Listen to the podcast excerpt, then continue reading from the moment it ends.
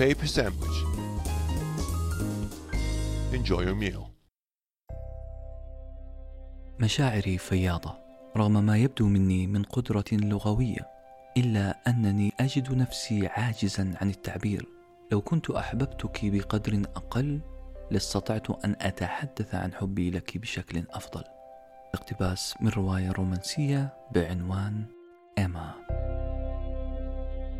رواية إيما كباقي روايات الكاتبة جين أوستن واللي عاشت وناقشت حياة الطبقة المترفة وملاك الأراضي في القرن الثامن عشر.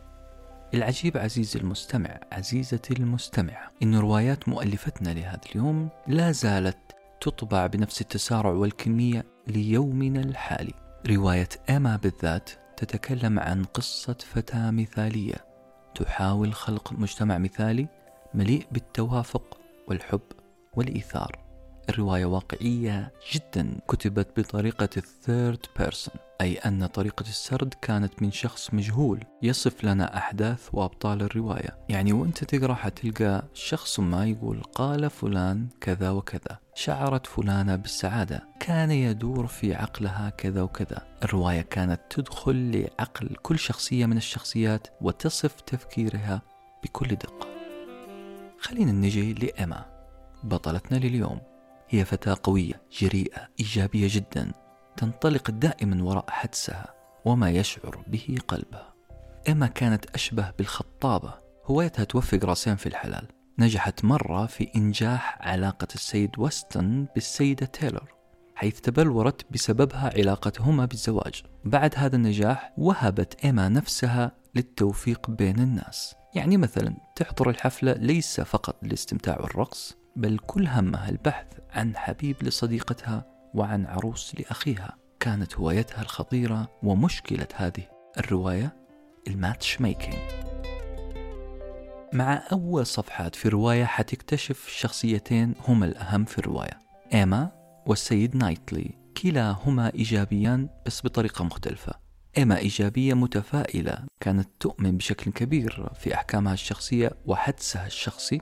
راح نعرف كمان من أول الصفحات إنه السيد نايتلي اللي أخوه متزوج من أخت إيما هو رجل جنتلمان بمعنى الكلمة لكنه كذلك إيجابي زيادة عن اللزوم صريح جدا خاصة مع إيما كان دائما يحذرها وينبئها من خطأها في التدخل في حياة الآخرين ومن هوايتها الجديدة ال match making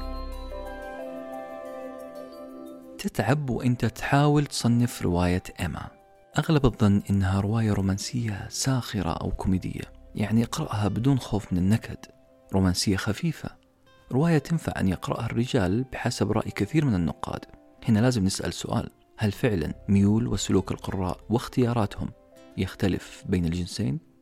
نترك لكم الإجابة على حسابنا في تويتر at papersandwich نرجع لشخصية إيما. سؤال كان في بالي وأنا أقرأ الرواية. ليه السيد نايتلي متضايق جدا من إيجابية إيما؟ ليش كان يلومها على هوايتها في التوفيق بين الناس؟ كان يقول لها شيء زي إيما أنت تلعبين بالنار. لا تقتربي من مشاعر الناس فهم يخبئونها خلف الكلمات. هنا لب الرواية.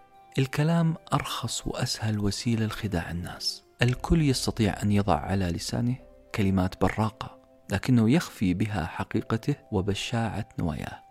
إما ما اقتنعت الراوي يقول عن إيما وطريقة تدخلها العجيبة في حياة صديقتها الجديدة هارييت كانت إيما تحاول مساعدة هارييت تشكيل حياتها فصلها عن علاقاتها السيئة ودمجها في المجتمع الصحيح.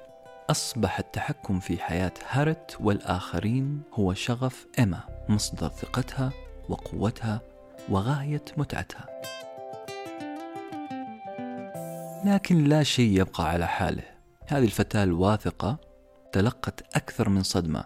ثقة إما في قدراتها على التوفيق بين الناس تأرجحت. في كل صفحة تقرأها في الرواية ستجد المؤشرات تتكدس أمامها وأمامنا بأن تقديراتها وحدسها لم يكونا على ذاك المستوى. دار حوار لذيذ بين إيما والسيد إلتون في عربة الخيول. كان حوار رائع. السيد إلتون الشاب الوسيم قوي البنية حاولت إيما أنها تعرفه على صديقتها المسكينة هارت إلتون قال لإيما بصراحة مؤلمة وجميلة في نفس الوقت. قال لها إيما لم أفكر أبدا بهارت لم أفكر بها إطلاقا. لا يهمني أن تكون حية أو ميتة.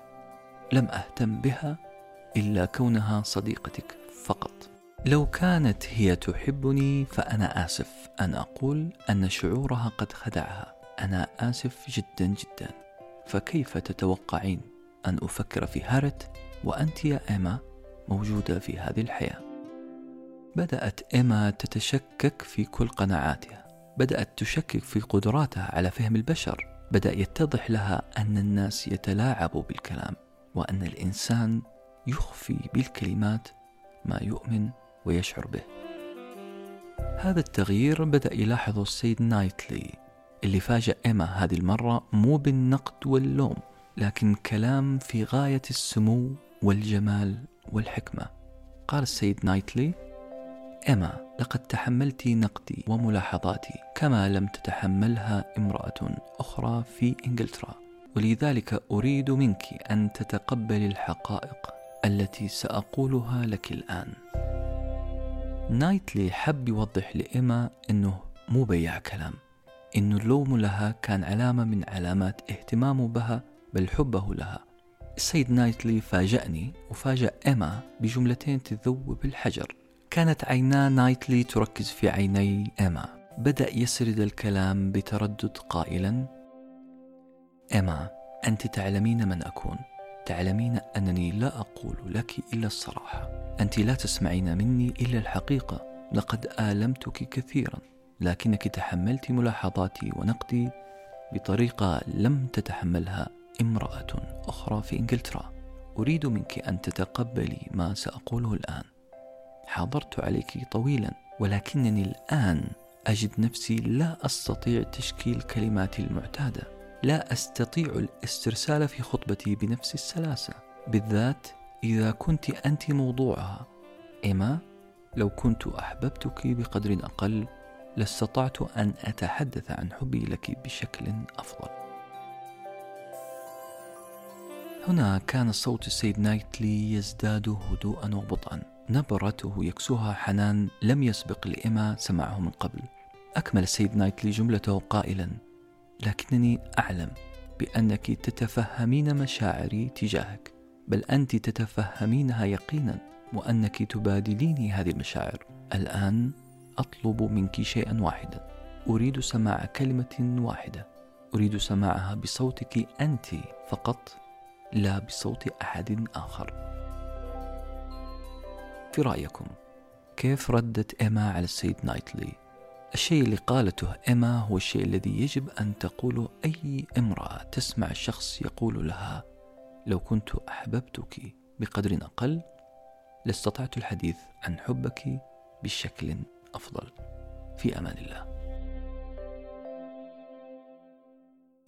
Paper sandwich. Enjoy your meal.